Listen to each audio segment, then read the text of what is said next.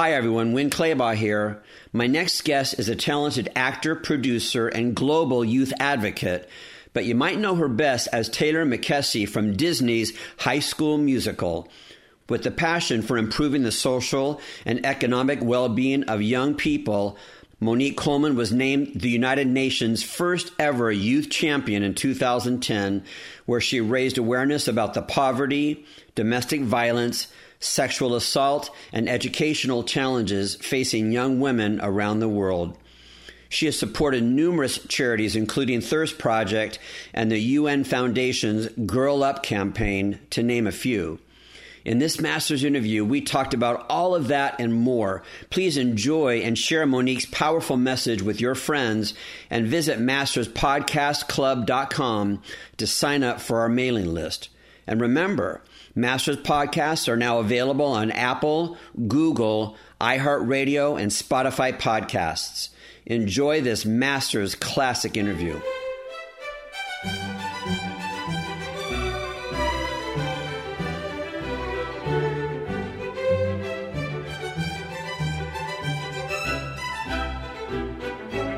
Hi, everybody. Wynn Claybaugh here, and welcome to this issue of Masters. This one's going to be a fun one, especially because of the person who I'm sitting with right now, but you're going to be blown away by her message. You're going to think, wait a minute, how did somebody so young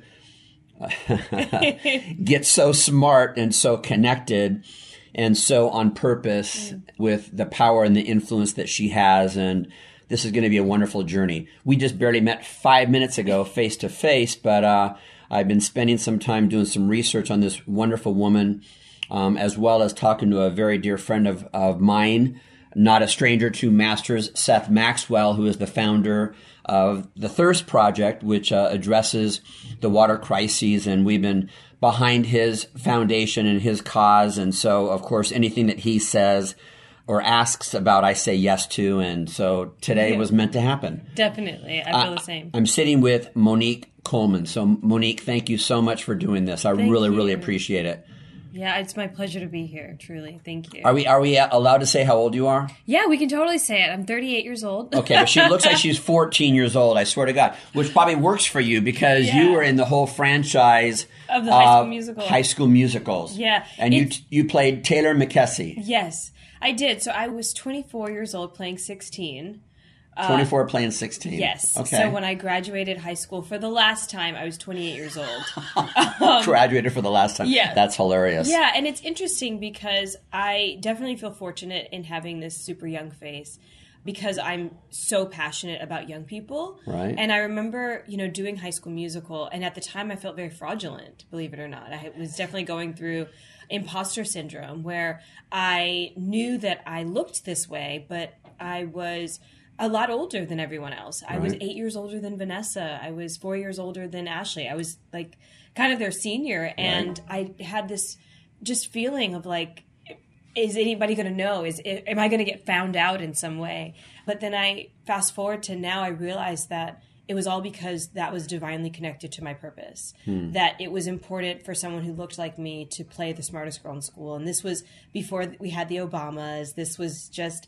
There was Raven and there was me on the Disney Channel. Right. And we kind of ushered in this new wave of diversity and inclusion and just seeing things differently. And it was really successful and I think has continued to be since. You you cracked me up. We're five minutes into this and you're already on to purpose. we, haven't, we haven't even talked about your acting career and anything else, but you're already yeah. jumping in and leading into why you do what you do. Yeah, because I think I was doing it for the wrong reason for a long time. You mean the acting part of it? Yeah, I think I was lying to myself. I always knew as a kid that I wanted to make a difference. I knew I wanted to make an impact. But what I didn't know was that I deep down wanted to be validated. I wanted to feel like I was important, and I wanted to like myself more than I did. That that's really what I wanted. And who doesn't want that? Right. I mean, who, who doesn't have to go through that process and, and follow that path? Yeah, and and then it was interesting because the more success I attained, the smaller I felt, and the more insecure I felt. It was almost like when I hadn't achieved certain dreams or goals, I had infinite amounts of confidence in myself. I thought, oh my gosh, I can do anything. It's going to happen for me. They just haven't met me yet. And then once I was smack dab in the center of my dream, suddenly I was questioning whether or not I deserved to be there. I was having all these bouts of insecurity and, and feelings of unworthiness and self-doubt, and was just riddled with this kind of madness that drove me out of the industry, honestly, and headfirst into why. And I think that at this point, that is probably why I lead with why, is because I realized that everything I was going for was never going to make me like myself. It was hmm. never going to make me feel the love that I thought I was missing. And it wasn't a relationship. It was something that I was giving to, and I had to feed myself and fuel myself, refuel, like my soul and my core. What a perfect platform, though, that you have to be able to deliver that kind of a message. And, and listeners, when you start to hear the things that she is involved in, her why and her purpose, you're going to be blown away. But, you know, let, let's talk about your acting career. Not that yeah. that's what we're here to talk about, but let me just read this. So in addition to the high school musicals, you have also starred in season three of Guidance, which is streaming on Go ninety. You appear in the recent indie films Broken Star and The Outdoorsman. That's exciting. You have yeah. a couple of other films coming up. Yeah. You said one is called Phobias and the other one is called The F Happened. Yeah, and then I'm also doing a film for T V One called Steppin' Back to Love that should come out sometime this summer. Hopefully. Wait, and you have a Lifetime movie too, right? Yeah, that comes out on April twentieth. It's interesting that I worked more last year than I had in the previous five years. And I don't, I think that it was kind of just swing the pendulum all the way in the other direction. Like I spent so much time as an artist, which I think we need to, being very self-involved. I was never really selfish. I was always a very generous person, but I was very self-involved. And I think that in some ways, it's almost part of the incubation process of being an artist. It's at times necessary.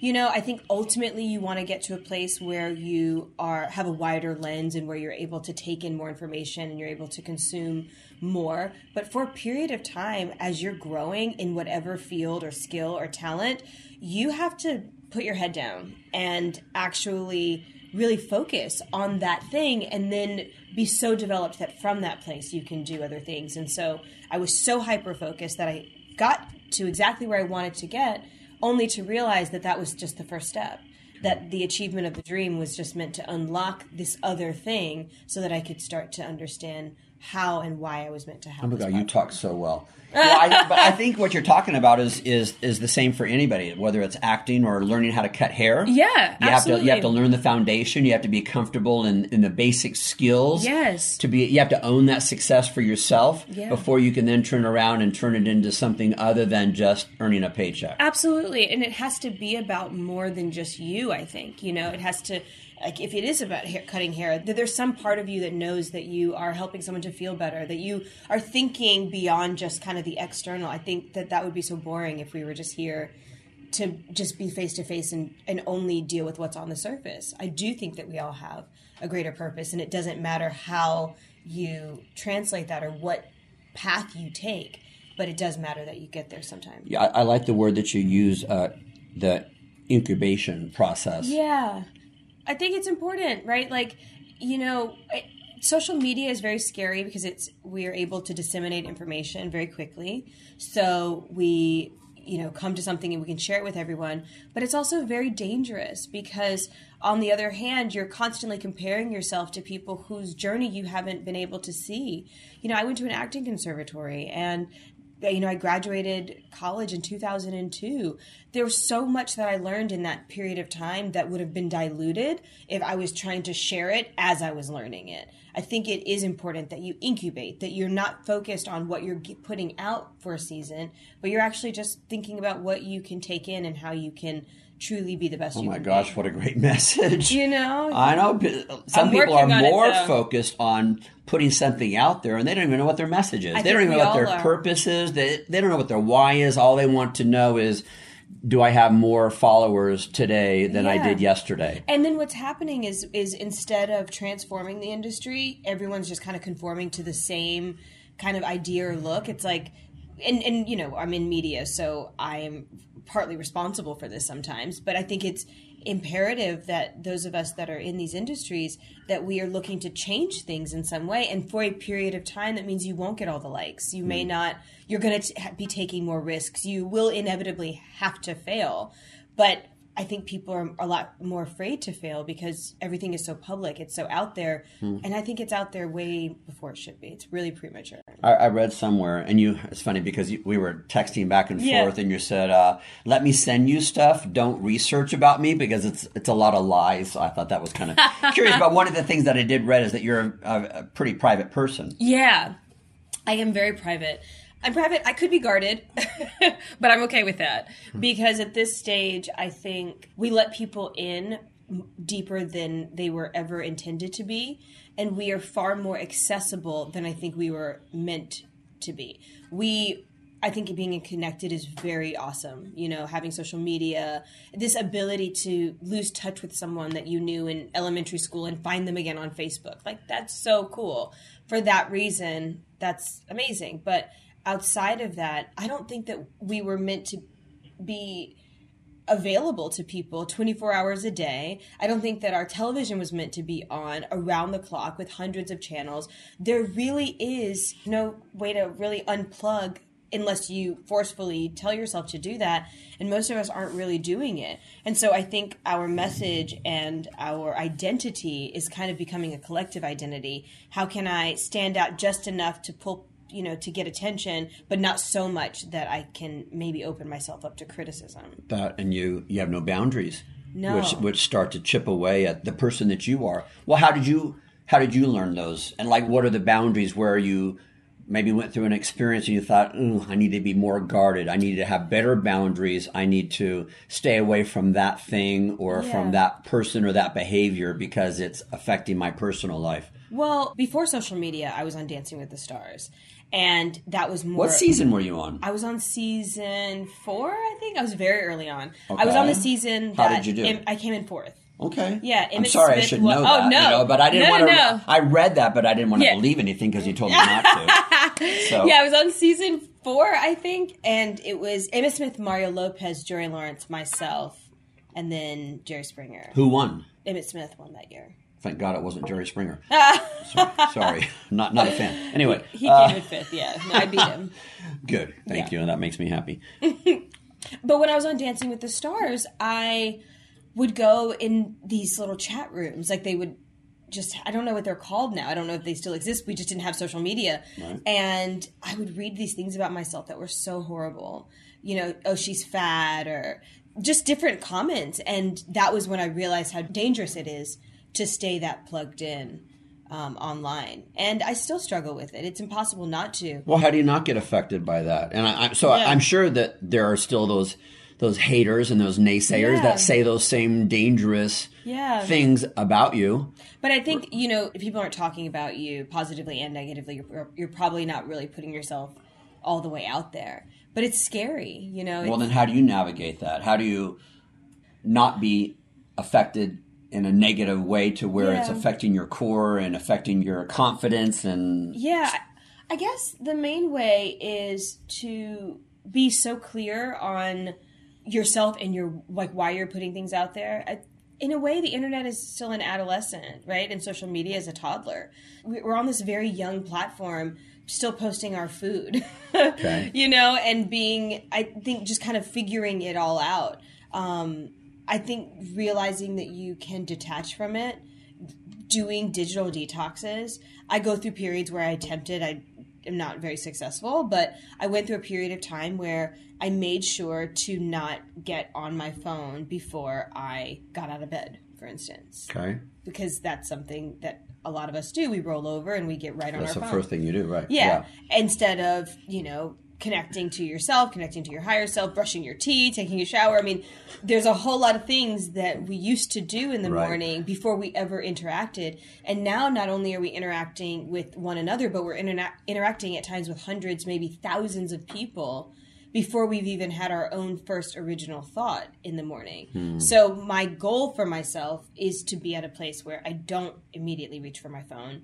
And I mean, gosh, it's like, I feel like Instagram is attached to my index finger. Like I right. just, I tap on Instagram before I tap on anything else. It's like, right. oh, what's happening in this universe that isn't real? I, I work on that all the time. And I have a six-year-old daughter.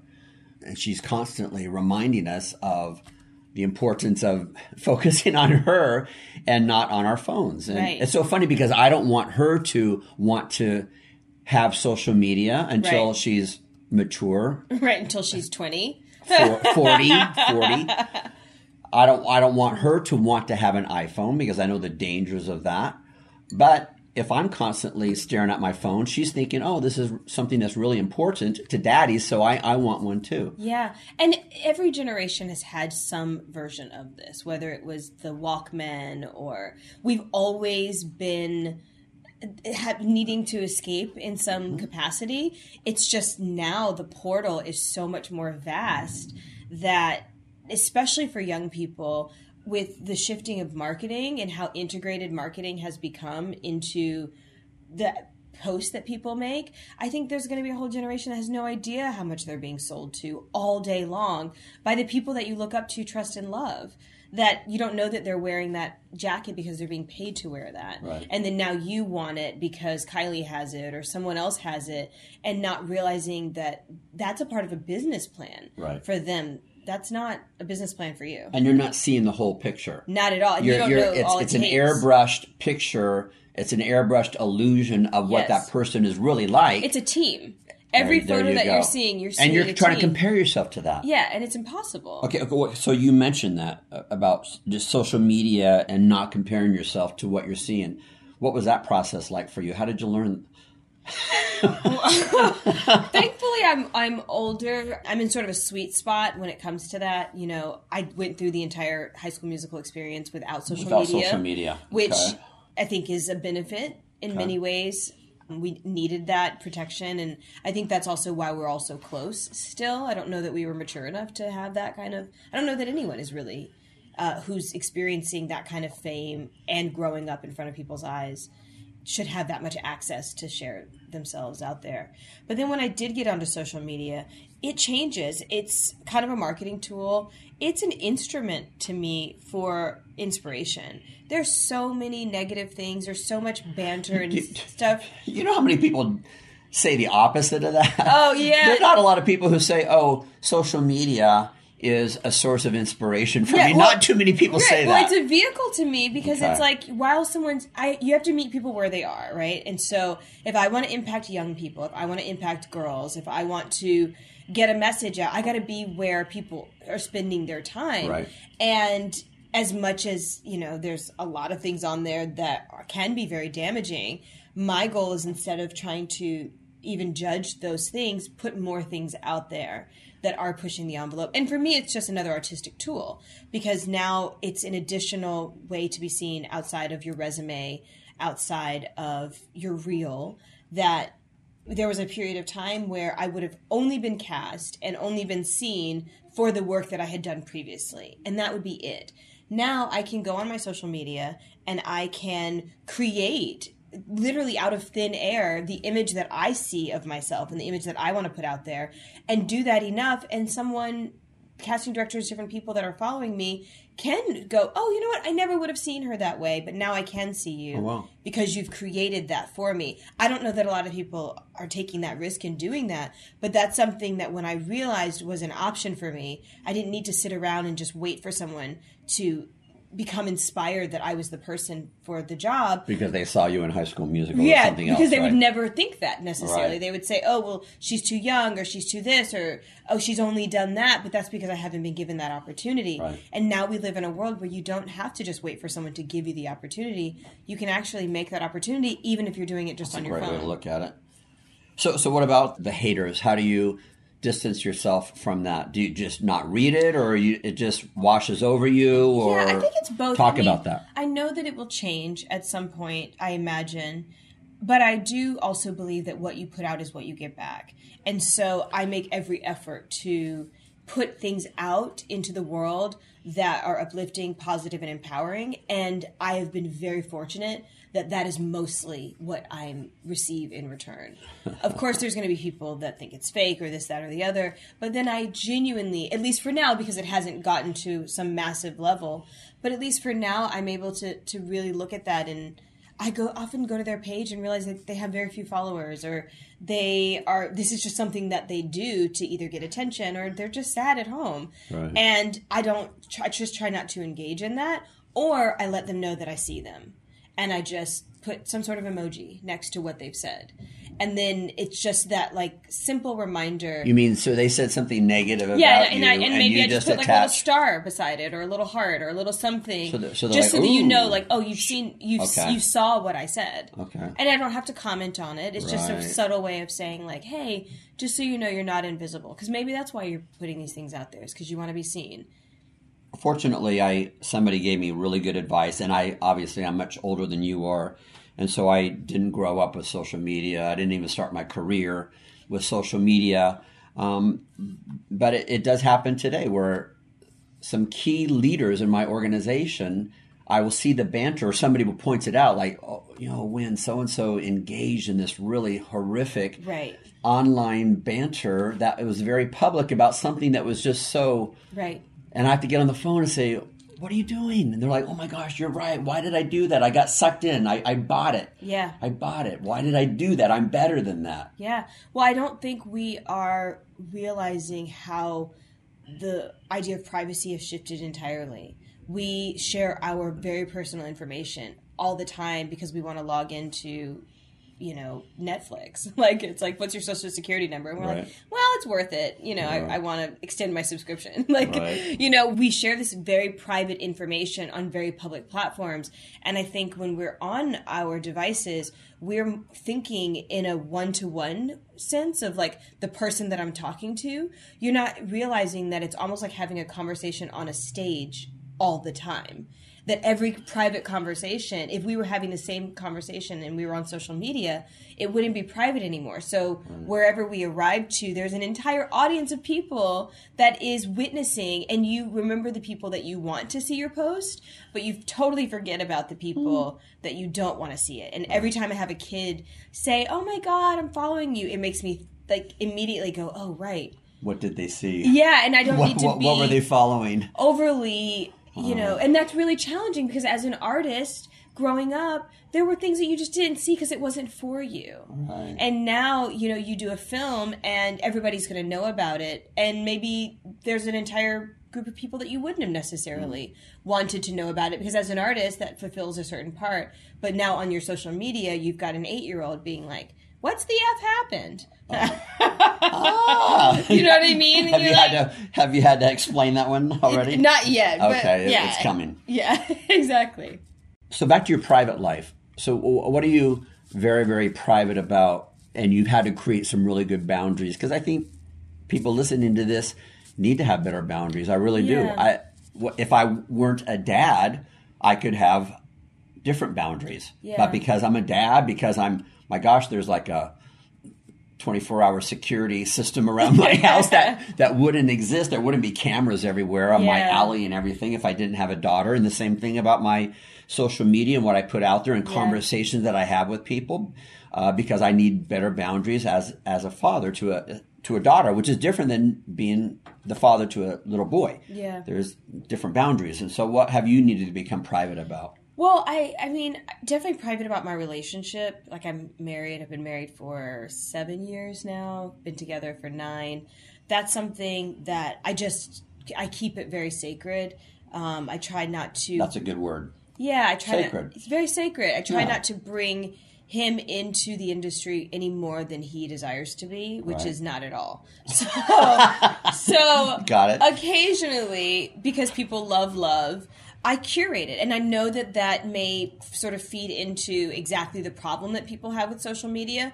At the same time, it's your own. And so I'm very transparent. Anyone who talks to me will know that I'm very transparent. I will verbally tell you anything. But so much can be taken out of context when you don't get to empower it with your words and with your intention or with your voice behind it. And so unless I am in a position to explain something, I'm very cautious about hmm. not just giving people that license into my life. Good for you.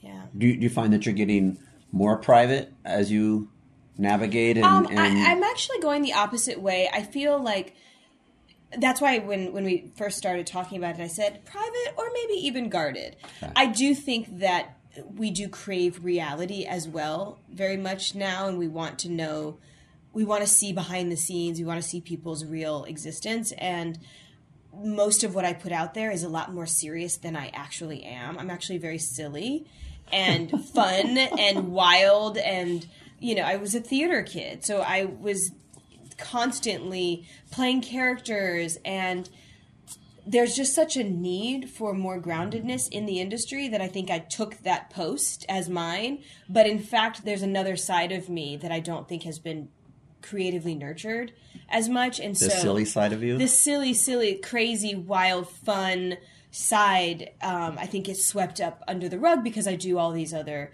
philanthropic things from, you know, I was the U N Youth Champion, traveled the world, met all these young people. Had, like the show that when I created a show, I created something to do with empowerment. But in between takes and in my actual life, I actually don't take myself very seriously at all. Which is probably what makes you very attractive. Oh, thanks. Right? Yeah. Yeah, I, I don't. Even when kids come up to me, I'm often just like, huh. yeah. I'm like, you guys, I'm right here with you. No, that's the greatest compliment that I feel I can get from people is I, you're, you're such a little kid. Yeah. And I'm yeah. like, yeah, thank you. Thank you so much. I think we need more of that, more innocence, more vibrance, more creativity. You know? I want to get into all of these things that you're involved in, um, but a little bit more about your career, only because that's the platform that yeah. gives you the power and gives you the celebrity and gives you the status to then be able to use that in a way that serves others. So you, uh, you're the founder and C E O of Motivated Productions, which we're going to talk about. You had a series called Gimme Mo. Yeah. Is that currently airing? It ended in December. Okay. What was that about? So Gimme Mo, it started about nine years ago as a nonprofit because I wanted to do something to give back. I had this incredible platform with High School Musical, and I thought... Gosh. How long did High School Musical last? How many years of your life did that take up? Uh, about four in total. There yeah. was there was three? There were three movies, and it happened from like two thousand five to two thousand eight, nine. How big did that get? Very big. I'm sure. Very big. I mean, I, I, I could show you a text message that I got five minutes before we met. Oh. Yeah, from somebody that can't believe I'm interviewing you. Oh, so, my goodness. Yeah. Yeah, it was very big, bigger than I think any of us imagined it being, and different. I mean, we traveled to forty states, you know, with a live concert tour. And never in my life did I imagine myself going on tour. I mean, we did a tour of South, in South America, and we're greeted at the airport with, like, police escorts. I mean, it was wild, That's wild. Right. But yeah, that experience was wonderful, but really led me to seeing how there was just a need for young people to be supported in a different way mm-hmm. and a space for that. And so that's when I just kind of was like, maybe I'll do a nonprofit, but quickly learned that I knew nothing about business or nonprofits. That's a, so another world. Right, right. It's a whole other so world. So Gimme Mo was a... It started out as a nonprofit, okay. but really it was a platform to create content. Okay. And then I traveled in two thousand eleven to twenty-four countries mm. on behalf of the U N, and I called it the Gimme Mo Tour. And okay. I went around listening to young people share their stories and meeting with government officials and trying to understand where the gaps were and how maybe someone can go around and actually connect some of those dots for people and hmm. at least at minimum help young people to feel more supported, seen. Wow. Yeah.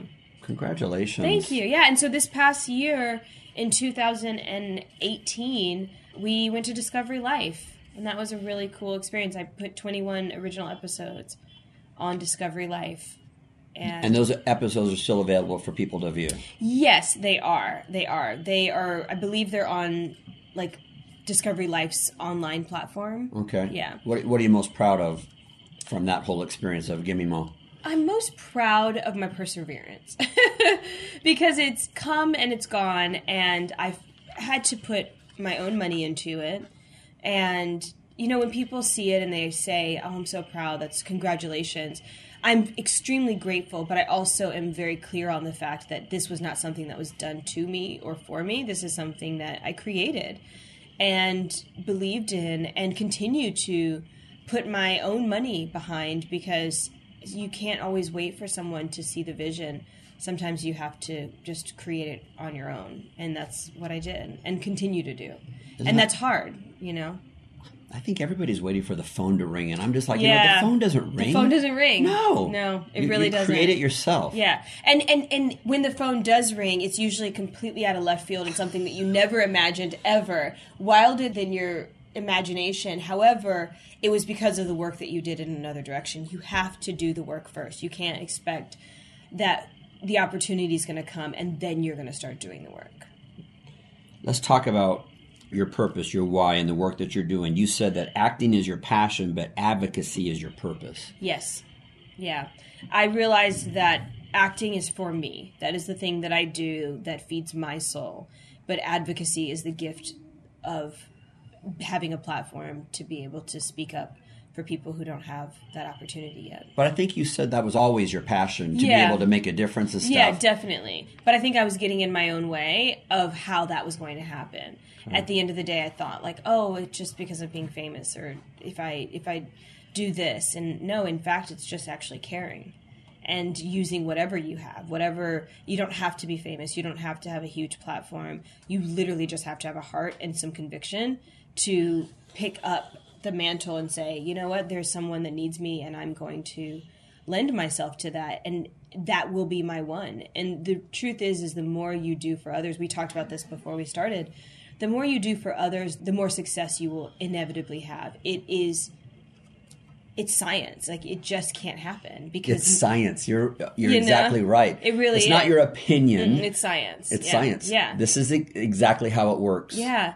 And the more people that you are utilizing your gift, I think people think they're afraid to give because they think that they're going to lose. But when you give the good things, you only get more of those things back in a greater It's the law capacity. Of the universe. Karma, yeah. cause and effect. That's how it works. Law of attraction, whatever yeah. you want to call it, it's real. But you have to release firast. That's the scary part. You have to release. Why is that the scary able... part? Why do you say that? Because you don't know.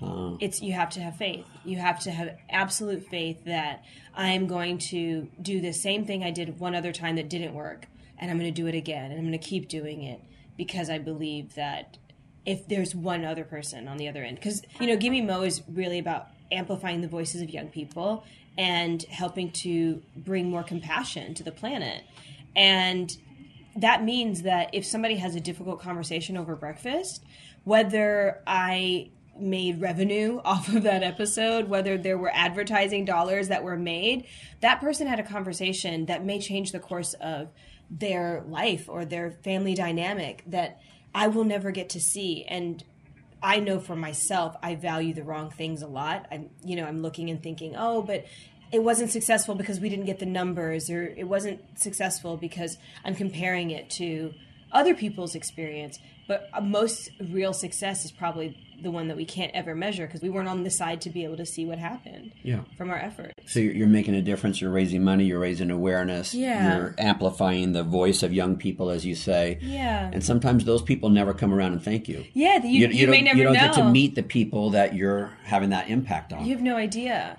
And also, you know, these young people are special. They are on one. I don't know where they came from, but I think the critical state of our environment and our climate and our political climate makes it necessary for kids right now to be very conscious. And unfortunately, the entertainment industry is so shiny that I think a lot of these kids are just going to want to be on YouTube. And there are so many more meaningful... Yeah, what's your fallback plan? I'm going to be a YouTube famous, yeah. and that's how I'm going to make my money up, right? Right, and, and it's like there's so many more... And YouTube is wonderful for those who that is truly where they belong. Right. But there's an entire group of young people that all they're going to see is the shiny, pretty things to be a part of, but they have so much more potential than just that. I want to get into that. I like what you're yeah. saying, though, that people see celebrity... And they see that as the only vehicle to be able to make a difference. Yeah. They're like, well, if I were famous, like Monique, right. then I then I could make a difference, but I'm not yet. Yeah. And therefore, I can't make a difference. What's your response to that? What you do with a little is what you'll do with a lot. So it does not matter how little you have. If say that again. What you do with a little is what you will do with a lot. So people say, if I had a million dollars, then I could. Right. No, you donate would, one hundred thousand dollars. Sure. If you had ten dollars and you bought someone lunch, then I would believe you. There you go. Then I'd believe you. I don't think that we do more because we have more. I think we do what is in our heart to do. And mm. those of us who have a lot in their heart to do want to accumulate more. It's funny, interestingly enough, I actually have been someone who's given most things away. And now I'm in a season of accumulation, and it's very uncomfortable for me mm. because I've finally given enough away to where I see the dent that it's making in my ability to continue to give. So I've hurt myself by not taking care of myself first, mm. by giving so much away. And now... You're not just talking about physical possessions or money. You're talking about other things. Yeah, t- energy, well. time, money. Like, I don't take care of myself first. Oh, I right. I get an idea or I get excited and passionate about my purpose. And I'm like, oh, my gosh, I've got to go and give everything I have to it right now.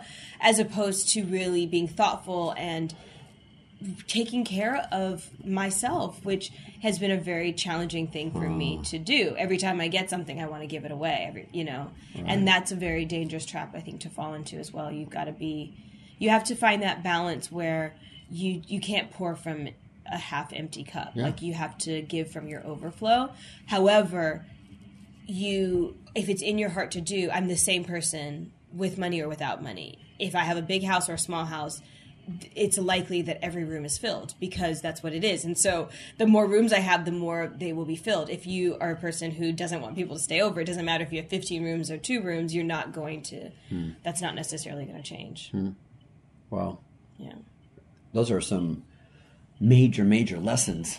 Yeah. That's so simple. We think doesn't mean that it's gonna, easy, but yeah, it's very, it's very, simple. very simple. Nothing's going to change. No. You know, if I have a difficult time saving, for instance, right? Every time I get money, I'm going to spend it because I don't think to save it or I don't think to invest it.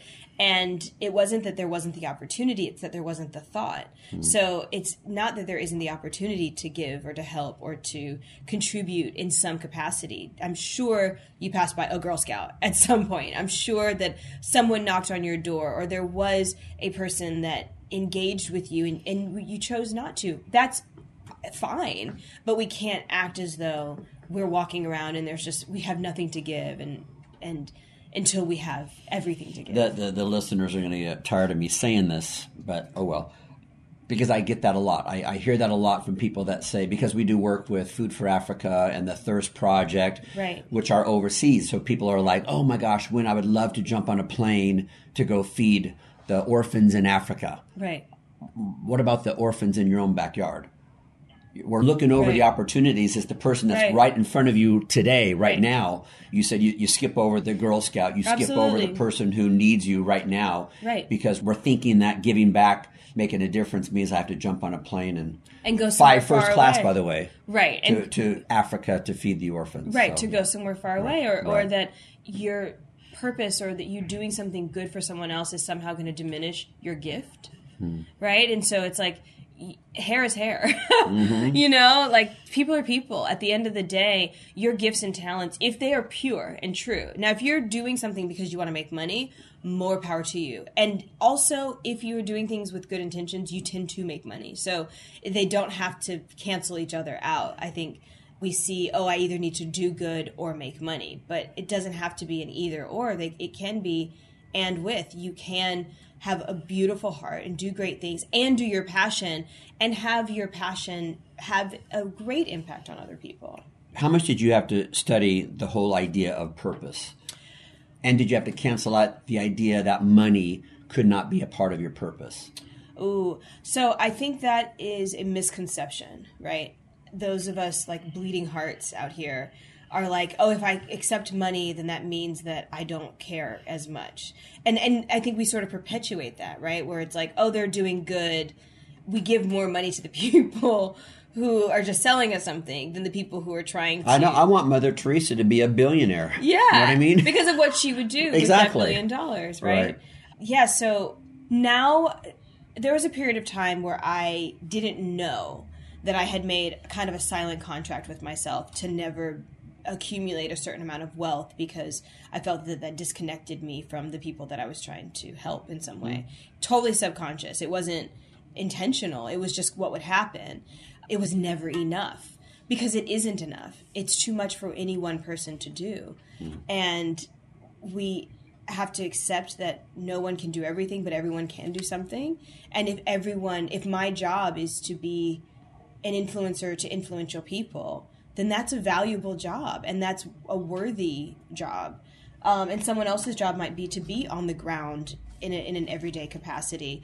But you have to go where you're led and where your heart leads. And so to the people that say there's things here, absolutely. Get involved in your local community. Get involved. When someone asks, just listen. Open your mind. Open your heart. Take the same amount of time that you would on Facebook to, you know, research when the concert tickets are coming out, to find out, you know, what's happening in your community and supporting the kids in your community to do good. We could uh, all do that. I like what you said about on the ground, because uh, we all have different gifts. Yes. Some people are really, really good at raising money, and some people are really, really good at being on the ground. Yeah. And I think for myself, because um, I, I'm trying to let go of the martyr, I have a little bit of a martyr personality sometimes where I'm just like, I'll give up everything. That's that whole balance thing you were talking about, yeah. Taking care of yourself and have, giving away too much. I know, and I really have to learn to not do that. You're, you're so adorable right now. Well, because I'm like, Mo, like you can't not be able to eat because you gave your portion away. You right. know, it's like we are in, in a level of overconsumption, as at least here in America, I know. We are just at our capacity, and I think we can do some reframing around those how much we consume and, and why we consume.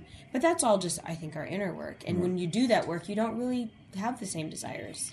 So let's talk about these things that you're involved in. I mean, what a what a title. You were the champion for U N Foundation's Girl Up campaign. Yes. Dang. I'm still a champion for them. I've, I have been for so eight what, years. So what does that mean? What does that look like? And you, you traveled to twenty-four countries. What is yeah. what is that all about? So it's two things. One was I was the United Nations Youth Champion for the International Year of Youth, and that was in two thousand eleven and twelve. So what is the International Year, Year of the Youth. Youth? So it was basically one year devoted to youth engagement.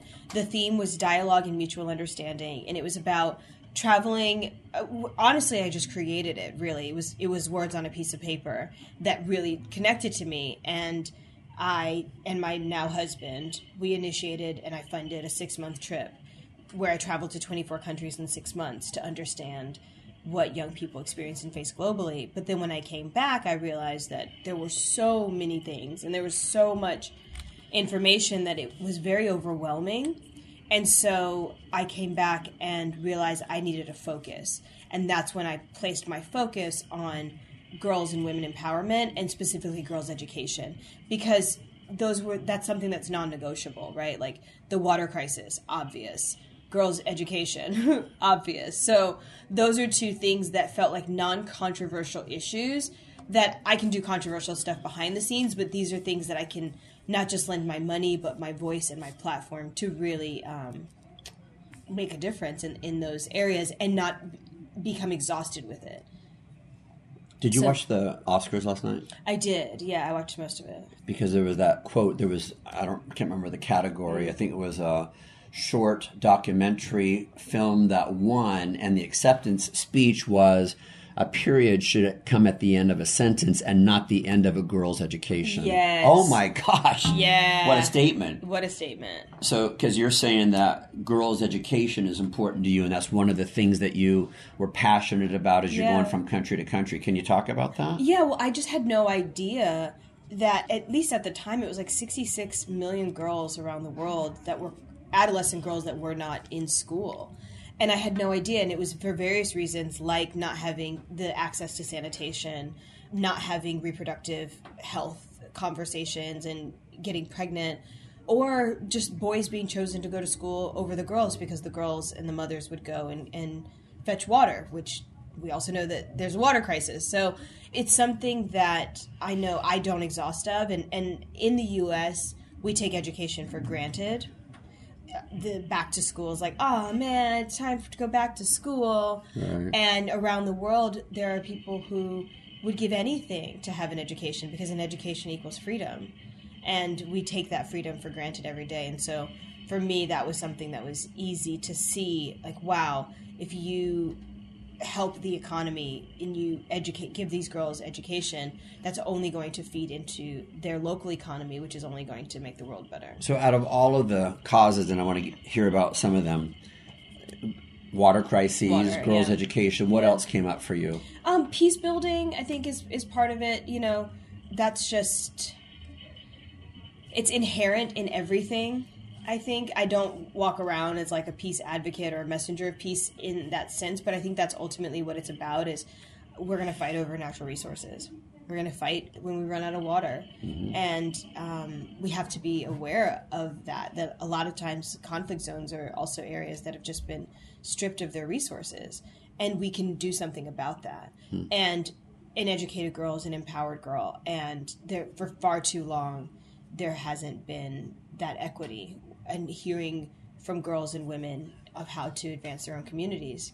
And those are issues that, for me, I can see myself continuously being a part of. And I drop in and out of, of sort of the subcategories of those areas. So, you know, period positivity or body positivity or different aspects inside of that. But ultimately, it's all coming down to girls' education and, and water. So between those twenty-four countries, you say you're there to give a voice to young people. Yeah, and, and to so, listen. So, what a- so during that time, I, I honestly was there just to listen, because there was so much that I realized I didn't know. I live in L A. You know, what do I know about the developing world, really? Even, you know, growing up, I didn't grow up with money. I grew up um, in Columbia, South Carolina. And I often felt fraudulent because I didn't have much money, but I went to a private school because I was on scholarships and stuff. So mm-hmm. even in my worst, it was far exceeded most of many of the places that I visited. Mm-hmm. And that helped me change my whole perspective. Like, again, you have more to give than you even realize. If your water is on and you have electricity, you have a lot more than, than you could imagine. And you're required to go to school. Yeah. It's not... Yeah, it's not something that's stripped from you because right. of your gender. Right. You know? Um, yeah, so when I was traveling during that period, it was a lot of listening. It was like seven years ago. It was a lot of listening and a lot of just holding space for these kids to see that some of them knew who I was as an actor. Many didn't. And it was cool to just to represent America and be like, hey, guys, you know, I'm coming from a place really far away to tell you that there are people that care about you, but you shouldn't wait for them. So, what do you mean you shouldn't wait for you them? You shouldn't wait for someone to come save you from your situation. Every great invention started in someone's mind. Mm-hmm. Every great thing happened because someone got an idea. So when you have dreams and visions and ideas, nurture those things and partner up with the people and, you know, get the support to make those things happen. Tell us more about the Girl Up campaign, and then you said Allstate Foundation's Good Starts Young Ambassador. Yeah. Yeah, tell us about those. So Girl Up is a For Girls by Girls campaign with the United Nations Foundation, and their mission has shifted into more leadership, but it's really about uniting girls around the world to ensure that girls are educated, safe, healthy, and counted. And Say so that again. To, it's ensuring that girls around the world are educated, educated, healthy, healthy, safe, safe, and counted. Because counted. in many places around the world, girls are not counted. They're not given a social security number. They're not given the same identification process. So if a girl stops showing up at school, you have no way of identifying that. She's not given a number. She's not counted the way that other wow. the way that the boys are counted. And so that, oh my gosh, the stuff that we take for granted. Yeah, and so the visibility of that. Imagine, you know, someone gets sick or they go missing or something happens. That's how you can have these terrorist attacks and where you can steal a bunch of girls, is these girls are essentially invisible. They don't count. Wow. Yeah. When in in this experience that you have, th- does that make you more passionate as you come back to our country with a message? And are you are you more angry? Are you more passionate? Are you more com- what what's the feeling that you come yeah. back and you see, oh my gosh, we take so much for granted, right. and you know, shame on you. Like, what's your what's yeah. your message? How do you how it's, do you deliver that message and, and use that experience and, and the knowledge and experience that you've gained on, on visiting all these countries? Yeah, do what you can with what you have. You know, I really make a valiant effort to not be judgmental to the best of my ability, only because the world that we live in is the world that we want other people to have the option of living in. I would love for people to be able to be absent-minded and not think about their survival about on a day on a day-to-day basis. Right. And so for the person who may be clueless, I believe it part of my responsibility to educate, inform, and share as much as I have because I'm an advocate. But for someone else, their very existence of just growing in their field and being great can be enough for someone to see that in their community and say, oh, I didn't know that someone like that could do this thing and now I want to do it. That is enough. The ripple effect is just in being our best self, whatever that means. And and ideally realizing that your life is about more than just you. But I think it, I can't remember if it's a Gandhi quote or, or Buddha or Dalai Lama, but someone says that if you're not going to make it better, at least don't make it worse. Hmm. Like some, you know, that that kind of idea, right? Of just like that was a popular saying in the sixties too. If you're not part of the solution, you're part of the problem. Yeah, just like don't just don't make it worse. You right. know, like if you're going to be here, don't strip us of all of our resources. And well, we're all consumers. We yeah. consume air, we consume water, we consume trees, we consume yeah. all kinds of things. We need to become a contributor, at least exactly. contribute back what we're consuming, and to hopefully the, the, the goal is we, we deliver more. Yeah. We contribute more than what we're consuming. Yeah. And so I try, yeah, when I look around, for a period of time I was grossly overwhelmed, and I do forget that these thoughts are in the back of my head a lot. So when I'm on a set and I'm thinking, oh, we should turn this into a green set, you know, I'm like, I'm like, oh man, like, you're like, you're like managing everything. Yeah, right? I'm like looking when at that's it, not your right, and I'm like, oh man, like we really got to get rid of those straws, like you know, um, those are the, sort of the thoughts that are, right. that are going on, or because I also do believe in you know Maria Kondo's plan to only have what sparks a joy and to right. get rid of everything that doesn't, but. I just watched her for the first time. Oh, she's so cute. She oh, she's adorable. I'm going like, to marry her. I know. She's but she's so, just so adorable. Yeah, but she's so sweet. And I but learned, the, res- I, the respect that she has for your for environment. Things, things and what sparks your joy. Right. And, and here, I want hold us to be piece, able- piece of clothing. Does it spark joy in you? Right. And if not, let it go. Move let it on. Go. Oh my gosh. But now, how are we letting things go? And right. are we just dropping them off at Troth's to the Goodwill, or are we being thoughtful? And thoughtful when we purchase, thoughtful how we get rid of things. Hmm. So until I actually have achieved that in my own life, I don't feel like I can look around at anybody and judge them for where they are hmm. if I'm not doing something to help hmm. them be better. So what keeps you awake at night? What brings the most grief to your heart, so to speak? Yeah. Um, I think living in L A is, can be challenging because we don't really have... Uh, pulse on what's actually real, and I am grateful for that at times because I get to disconnect and be a part of the machine that plays make-believe and helps people to see things through that way. But at the end of the day, there's so many people that are suffering. There's so many children that are suffering in conflict zones currently, in prisons, and these are invisible people who are growing up in a very different world. And if we don't find a way to build more bridges instead of walls and actually connect to people, we're only going to continue to perpetuate the same cycles. And so I struggle with how much of the negative I can take in and consume without it putting it such a damper that I can no longer create. Right. And not being so blocked off that I am forgetting that I live in a world where bombs are going off all the right. time, and where children are being, you know, raised where they've lost their parents or raised to kill their parents. I mean, right. there's real things that are going on that just because they're out of sight, they feel out of mind. Hmm. But and I don't have solutions for those things right now, so I do keep it at an arm's distance. But it does bother me, and I do want to be able to do no, more. I hear you. I, I interviewed a woman who, she lived in the trenches in third world countries, in the fight against sex trafficking. Yeah. But you meet her and you're you feel like you're talking to a Disney character, like she could play Snow White in the parade. You know right, what I mean? Right. Like, and I'm always at, amazed. Like, how do you? Yeah. How do you still come off this way? How do you live your life knowing what you've seen and knowing what you know? Yeah, you and, have to be the bearers of hope, though. Well, you're, oh my you're gosh, the only what a great, one. You know, the bearers of hope. You have to. You See, have... I always think that hope is the best commodity because yeah. pe- people could be their their last dime, their last yeah. wish.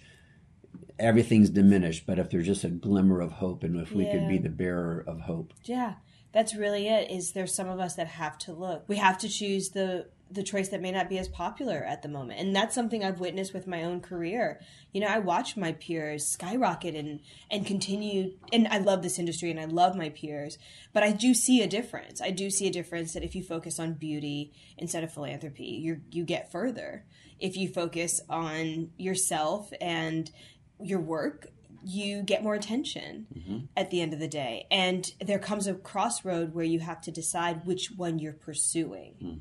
And which one you will allow to be the result of what you've done. So I chose to pursue purpose and let mm. my passions line up to that. Some people pursue their passions and hope that there's some purpose to it all, but they could take it or leave it. Mm. Whereas for me, I can't take it or leave. I can't take or leave that part. And so sometimes I do sacrifice the attention or the moving forward in my career today, but ultimately my goal is to have a legacy that lives far beyond my actual life and experience. Was that innate in you? Were you born that way? Did your mother pound that into you? Was that because of trial and error, a lot of heartache, that you then decided, wow, I need to become yeah. uh, more purposeful? It was kind of an always thing. So I was hit by a car when I was a kid, when I was five. Really? Yeah, and I broke my femur and had to relearn how to walk.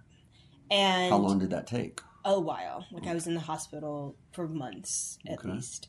So yeah, from like five to seven, that was like a big part of my life experience, was this accident and then going into dance after that. And so I think from a very, very young age, I understood my mortality, and I understood that it felt like it was a choice to continue in a sense, right? Like, there has to be a reason for all this pain. So that was one thing. And then at a very young age, my mother did say, you know, you're going to be an asset. Like, you're going to do great things. You have it. And the funny thing is, I didn't believe her. It wasn't like I had a mom that told me these things and I just like was like, oh my God, I'm going to be great because my mom says I'm going to be great. No, I, I struggled with that. And then the third piece is that my grandfather, her father, bears a striking resemblance to Martin Luther King. And so I grew up with his photo on a mantle, and I just thought that it was him. Like, I I knew that it wasn't him because I was a kid. Like, I knew that it wasn't him because I knew my grandfather's name was Eugene. But I somehow, it felt like they were the same. And so in my mind, wow. there was this like, like I'm connected to this, to that man who's connected to that spirit, and that's me. Wow. Yeah. Th- very third grade. Like wow. third grade, I was like, I am, there's something more. Mm-hmm. Yeah. And I just... it was neurotic at times, and, you know, like that overachieving, like these are the things that I need to do to make an impact in the world. But yeah, every age I felt like life was slipping away. And that's my biggest fear, I think, is, is to, I think it's Wayne Dyer says, don't die with your music still in you. Hmm. And that if I feared anything, that would be it. Like, dying with my music still in me. Like, there's so much that we have to give, and we give so little of it. Give our listeners some uh, marching orders. Mm. Tell us, tell us what to do. You have control. You have power here. You yeah. have influence. So, what do you want our listeners to do with this information, rather than go watch reruns of your High School Musicals? Yeah, which you can do that too. Which I will, by the way. Residuals. I, well, well, the, the, the person I was texting with, who then said, "Oh my God, I just told my daughter you're interviewing Monique, and she's." over the moon about this." She's like, you know, Wynn, you're going to have to watch these uh, movies with your daughter. I'm just oh, telling yeah, you, Wynn, you you'll have point. to. I'm like, all right, all you right, will, okay. So, so I'll become a fan. Y- then yeah. I'll come back and round and stalk you for an, a different reason, I love right? It. Okay, I love it. So for anyone who's out there listening, my first thing I would say is to be still. Get very still. I know you're listening to a podcast right now. Um, but even still, you can take a moment to yourself. And I want you to go back to a time in your life where you believed that anything was possible, where you wanted to be something that either you are, and you can have gratitude for that thing in a deeper way, or you aren't, and you can have gratitude for this moment of realizing that there's still time because you're still breathing. And I want you to just come face to face with that part of yourself, and I think come up with a mantra, something that you're going to say to yourself about yourself, because most of us are operating from limited beliefs or someone else's idea of who we're supposed to be instead of who we are innately are. So come up with a mantra for yourself. I'm going to do the same thing right now. So are you. um, I think my mantra is going to be, I am more than enough and my life is unfolding. Hmm. That is my mantra. I'm more than enough and my life is unfolding. So I think by having something that you can tell yourself when those doubts come in, those feelings of insecurity or struggle or challenge come in, we have to welcome those things, because that means that we are charting new territory. Hmm. When we are safe and comfortable, then we are not moving forward. And so I challenge everyone that's listening to get still inside yourself, to grab hold of your mantra, and to pursue those little quiet passions that you let go dormant, because time is passing. And that is the only thing that we can't get back. We can't get back our time. So don't waste yours. Don't waste another moment in shoulding on yourselves, saying I should, or coulding on yourselves what you could do. But just take one step today and then take another step tomorrow. And trust that where you are is where you're meant to be, but that tomorrow you can be in a different place if you make the right choice today. Wow. You, you have a lot of hope in the youth of today. We need to. Right? Yeah, well, we need to, but why else is that? I, I know that you're enamored with the youth, and you're yeah. excited because of what because you I see and experience. Because I still am a youth. I, I've, even at thirty-eight years old, I see that I have so much more to gain than to give. And these kids, I think, grow up looking at people shaking their butts on T V and expressing themselves, and I think you want what they have, but you don't want the journey to get there. Mm-hmm. And each of us has our own set of circumstances that we need to go through, and our own set of heartbreak. That's what we don't see. That's what you're missing. You're not seeing the hours that I spent in my on my closet floor last year. All you saw was the billboard in Times Square. But there were hours, hours that I spent on my floor, in my closet, praying to God, please, you know, am I going to come up with the money to get my show on T V? Please, is am I making the right decision? All these people need me. What, am I the right person? Did I hear you right? You know, those are the things that don't really get shared, those private, quiet moments that really do change your life. That's the secret, is to do the right thing when no one's looking. Hmm. That is the secret. When hmm. nobody's watching, what choices are you making? Because those are the choices that you're building on. So if you are believing in your dream with every part of you in quiet, it will show up in public. If you are sabotaging yourself and undermining yourself and and polluting your mind with negative thoughts, it doesn't matter how much success you look like you have, you inevitably will lose it all. There's a couple of charities that you are standing behind. You've talked about some of them. Yeah. Why the Thirst Project? Thirst, which we have to talk about because yeah, our, our good friend our Seth brought friend. us together. So Thirst Project is the future, to me, of humanity. Thirst Project is working to end the water crisis and is utilizing young people to do it. Why young people? Because they have time, they have energy, and they have passion. And while you're on the fence and you don't know which way to go or what to do, it is so easy to learn that we have the power and the ability to give a birthday, to give of ourselves in a way that we already would, to make a difference for someone around the world. And these are our brothers and sisters. And ultimately, our whole world will be crippled if we do not make sure that people have access to clean water. And a lot of the diseases, a lot of waterborne diseases are actually preventable. And most of this happens in kids before the age of five. Hmm. I, I like to describe it as beginner's luck. Mm. Beginner's luck basically means that they don't know it won't work. Yes. You yeah. you can walk into a room full of a bunch of young people and say, yes. hey, let's let's yeah. save the world. Yeah. Let's end the water crises. Yes. And they're like, yeah, we can do this. Yeah. And, and then you look up pattern. and eight million dollars later, exactly. they've made a huge dent and yeah. have no intention of stopping anytime soon. Mm-hmm. Wow. Yeah. What other charities are you passionate about? So Thirst Project, Girl Up, okay. uh, which is a U N Foundation. Mm-hmm. She's the First, which helps girls be the first in their family to graduate high school. Mm-hmm. Um, and they're it's funny because they're both girl organizations, but they're very different in, in their approach. And She's the First, is that here in the U S Yep. or is that globally? It's both. Okay. Both. They they all they they have campus chapters here in the U S as okay. well. And then Allstate Foundation, Good Starts Young. I am their Good Starts Young ambassador, which basically means I support their efforts uh, for youth empowerment. I attend We Days, which are put on by this organization called We Movement, where anywhere from eight to fifteen thousand kids are gathered in a room for a free concert based on the year of service that they have committed to. So wow. it's really cool. And uh, working with them has been great because where I'm limited in terms of my resources and reach and ability, Allstate Foundation is able to help me to get so much further and to meet so many more people hmm. than I would be able to on my own. So I'm incredibly grateful to them for that. Dang, girl, you're busy. Yeah, I know. You have about twenty jobs.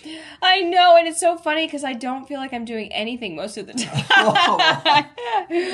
Yeah, that, isn't that how it goes, right? But I like... think, though, that that's the flip side to, um, to the fact that you are able to make a difference and that you are relative and people can relate to you. Mm. That because if you believe that you were all of that and more, true. then that's not true. very attractive. True, that's so true. So why do I care what Mo has to say? Because yeah. Mo's just full of herself. Yeah, It's no. the fact that you do, you said that you do still struggle with self-doubt and and unworthiness. Yeah. But I think that that's the part that makes you vulnerable and makes you attractive. Yeah. So yeah, there's a good side of that. Whew, it's it's not easy being vulnerable. I've discovered this recently because... at least for myself, I find that vulnerability and embarrassment live in a very similar place in my body. Really? That when I feel vulnerable, sometimes I think I'm embarrassed. But in actuality, no, it's not that I was embarrassed. I was just open. And we're not used to being so open with each other. Um, because if any of us have ever been embarrassed, we never want to feel that way again. Mm. You never want to be picked on. You never want to be teased for a moment that you were vulnerable in. However, vulnerability is that moment where people say, I get it. I relate to you. I connect to you. You've made me feel better about my hard experience because you were willing to look at yours. And I think the world could use a lot more vulnerability. Have you written a book? I have not. What are you waiting on, girl? My gosh, this... Yeah. How do people learn more about you? Um, right now... I'm, social media is probably the best place. I live on Instagram at underscore Monique Coleman. I do read my own messages and respond there. And outside of that, I'm building behind the scenes right now. Okay. I'm rebuilding Gimme Mo. I'm looking to put it on a different platform. Motivated Productions, um, looking at what our, our slate's going to be this year. And yeah, I'll, I'll be around. But for now, underscore Monique Coleman on okay. Instagram is the mm. best place to find me. Wow. Congratulations. Thank you. Do you have a final message for our listeners? You can't get it wrong. And by it, I mean life. Hmm. I think I, for a long time, I thought I could get it wrong. And you really can't. You know, the only thing that you can do wrong is just to stop moving. You know, for a long time, I used to think my life was going to start when, you know, and I imagine hmm. a lot of people are... you know, when currently I get the in promotion, school. When yeah. I get the relationship. Yeah, when, when I, I finish the, school, when I get right. to this level, when I, yeah, when I get married, when, when this thing happens, then my life is going to begin. It's not. It's already happening, and it's unfolding exactly as it should.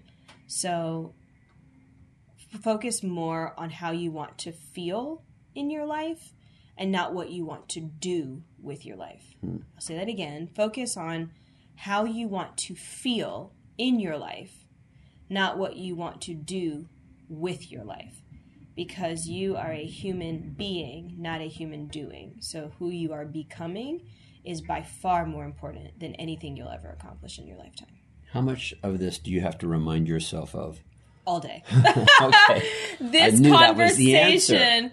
This conversation is the fuel that I need to go home and mm. know that, okay, that's why, you know, as I told you before, I, I'm kind of in a weird kind of transition where right. I'm needing to, to reclaim my time and, and really evaluate every single thing that I do. Mm. Is this worth of my time, you know, because it's such a precious commodity? And what am I, I, because I so rarely look at what I'm getting out of something, but I, I really wanted to be here, I think, for this reason also, because mm. I know that when you take that moment to share what you already know and to hope that your life is connecting to someone else's heart, mm. that gives so much back to you. And that's what I need to be like, okay, you know what? I can face this day, this week, this month, this year, the disappointments that are inevitably around the corner and the triumphs that I know are coming. I'll get to share with the people that have known that I struggle. I can sit down with this total stranger and yeah. and share all of this yeah. for others to listen to. And connect to. to each other. Oh, that's what we're trying to do, and I this think, is, all the time. This interview is going to connect with so many people. I, you're going to be bombarded, I guarantee it. I've been Aww. doing this a very, very long time, and I know when it's a really good interview. Cool. This was a really good Thank you. interview. Thank you. You're adorable. Thanks. Thank you so much for this. Yeah, I appreciate I appreciate the opportunity, any chance to share, right? Mm. Like, I do so many interviews on red carpets and in this industry, but at the end of the day, we all just want to know if our dreams are possible. Mm. That's it. Are my dreams possible, and am I doing okay? And the answer is yes. Your dreams are possible, and you're doing great. And it doesn't matter whose gown you're wearing. No, it doesn't matter what you're wearing. It doesn't. Wow. Yeah. Well, thanks, Monique. And thanks, Seth, for making this happen. Yeah, thank you. We love you. Thanks, sweetheart.